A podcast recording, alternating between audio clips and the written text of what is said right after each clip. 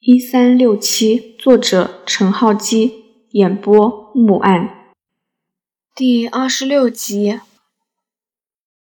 沉默了好一阵子，小明颓然地说：“师傅，那你有办法逮捕左汉强吧？”“当然有。”关正多笑道，“不然我为什么带你出来？”“我们去上环干什么？左汉强的势力应该没有渗到港岛去吧？”小明从车窗看到他们转向皇后大道中，去见一个姓蒋的家伙。不对，现在该说是江。咦，师傅的答案出乎小明意料。从姓蒋换成姓江的，若小明当然记得，那是总部毒品调查科起诉任德乐的污点证人。你不是说过蒋福的证词动不了左汉强吗？骆小明追问道。对，他只是任德乐贩毒案的污点证人。骆小明无法理解师傅的做法，但又不想表现得太愚笨，于是闭嘴思考各种可能。不一会儿，关正多把车子停在路边，说：“到啦。”小明下车张望四周，发觉身处上环毕列者市街附近，这一区域虽然临近中区，但仍有不少旧式的唐楼，在不久的将来应该会拆建。这边，关正多走在前方，来到永利街一栋只有5层高、外墙破损的唐楼路口前。骆小明猜想，这可能是保护证人组的安全屋之一。毕竟这种不大起眼的大楼，比起闹市中的高级寓所更不容易出事。二人走上楼梯，来到3人的梯间。这栋唐楼每层只有一个单位，住所大门外有一道简陋的铁闸。关正多按了按门铃，屋子内却没有响起任何响亮的铃声。小明刚想问门铃是否故障，铁闸内的木门却应声打开，站在铁闸后的是一位大约40来岁、身形肥胖的中年妇女。她的打扮很随意，身上罩着一件印有卡通图案的橙色 T 恤，完全不像保护证人组的警员。妇人看到关正多，表情没有大变化，就像早知道按门铃的是他。她打开铁闸，让2人进屋内。麻烦你了，谷小姐。关正多向妇人说。小明为谷小姐这称呼纳闷，不过细心一想，说不定师傅跟他结识了10多20年，那时候妇人依然是小姐。关Sir，我今天有点事忙，你们自便吧。谷小姐关上大门后，走进客厅右边一个房间，关上房门。屋子内的布置跟小明所想的完全不一样。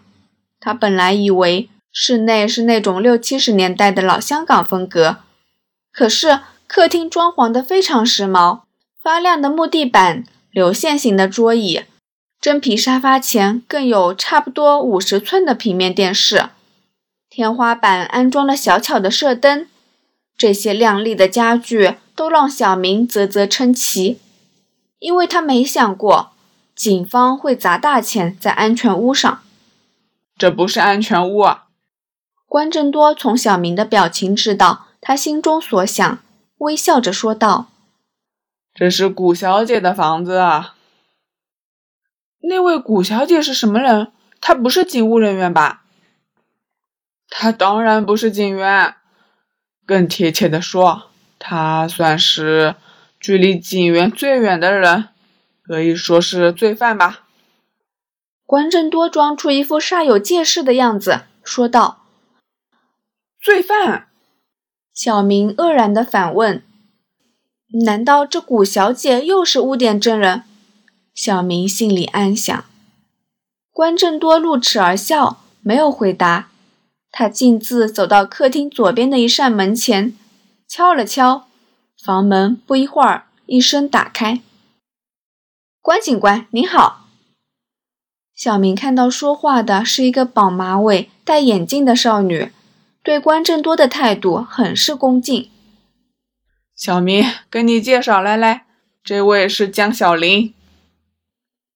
小明伸出右手，江小林先有点犹豫，但随即也伸手跟他握一下。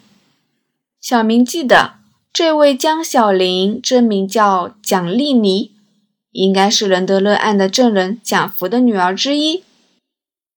蒋福不在吗？小明探头向房间里张望，房间非常宽敞，但明显里面没有其他人。江小林听到小明这样问，露出不解的神色。当然不在啊。关正多插嘴道，我们不是来见蒋福吗？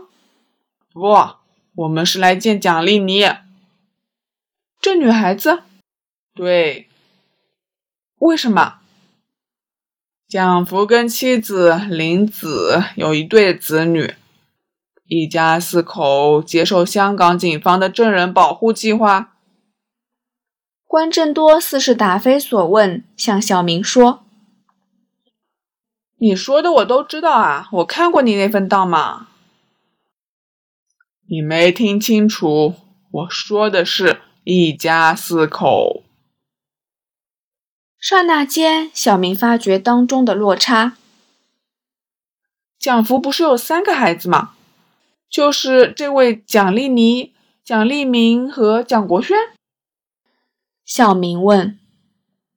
关正多没有回答，只对着江小林及蒋丽妮指了指头发。江小林解下马尾，除下眼镜，抬起头，将长发拢往一边。小明不明白对方这样做的用意，但当他要发问时，江小林的眼神勾起他一点记忆，而这一点记忆就像盐剂一样，让他感到一股力量直冲脑门。你是唐颖？小明结结巴巴地问。江小林点点头，露出一个腼腆的微笑。若小明完全看不出面前这个不施粉黛、外表朴素的女孩就是唐颖，她跟娱乐杂志上娇俏艳丽的样子判若两人。为什么唐颖在此？她没有死去吗？我们不是找到他的尸体吗？若小明一口气丢出一堆问题，唐颖依然活着这事实颠覆了他对案件的一切认知，令他脑袋里充满着矛盾。小明，这案子比你想象的复杂10倍啊！关正多拍了拍小明的肩膀，说，我们先坐下来，再慢慢谈吧。小明跟师傅坐在沙发上，唐颖端来2杯热茶，再坐到旁边的椅子上。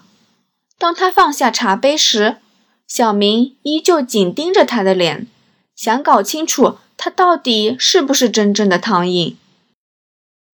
小明，关正多喝了一口热茶，说，你一直负责的是唐颖凶杀案吧？不过实际上这案子并不存在，这只是一项行动的某一环。什么行动？钓那位深海大龙蚌的行动。左汉强？当然。师傅，你的意思是唐颖被杀是一宗不存在的案子，是伪造出来欺骗法庭，让左汉强被判串谋杀人的虚构案件？唐颖被杀，没错，是一宗不存在的案件。这行动已有很多不能见光的旁门左道，但现在又不是70年代。你以为捏造证据这种下三滥的手段行得通吗？关正多笑道，我刚才说过，唐颖的案件是这项行动的某个环节，事情比你想象中更早开始。是从杨文海被殴打的事件开始？不，是从筹备三魁行动开始。小明听到这答案，不禁错愕地嚷道：那行动去年11月份已在筹备啊。我就说，那也是行动的环节之一。关正多莞尔一笑，连他的失败也是。骆小明完全摸不着头脑，如坠无里雾中。让我从头说起吧。关正多翘起双脚，说：小明，你记得我说过，要让左汉强这种心思细密的大鱼入罪，只能靠证人的证词。但左汉强手下没有人敢出卖老大，连提供小情报的大部分县民都被干掉。左汉强之下，几乎可说是滴水不漏。所以就说没有人愿意作证嘛。你把两件事搞混啦。关正多竖起食指，边摆动边说：左汉强麾下是不敢作证，而不是不愿作证。然而在红一连之外，偏偏有相反的人物啊。那个人不会不敢作证，只是不愿。骆小明感到糊涂，但静下心来一想，就发觉师傅指的是谁。本集播讲完毕，欢迎继续收听。Hello， 大家好。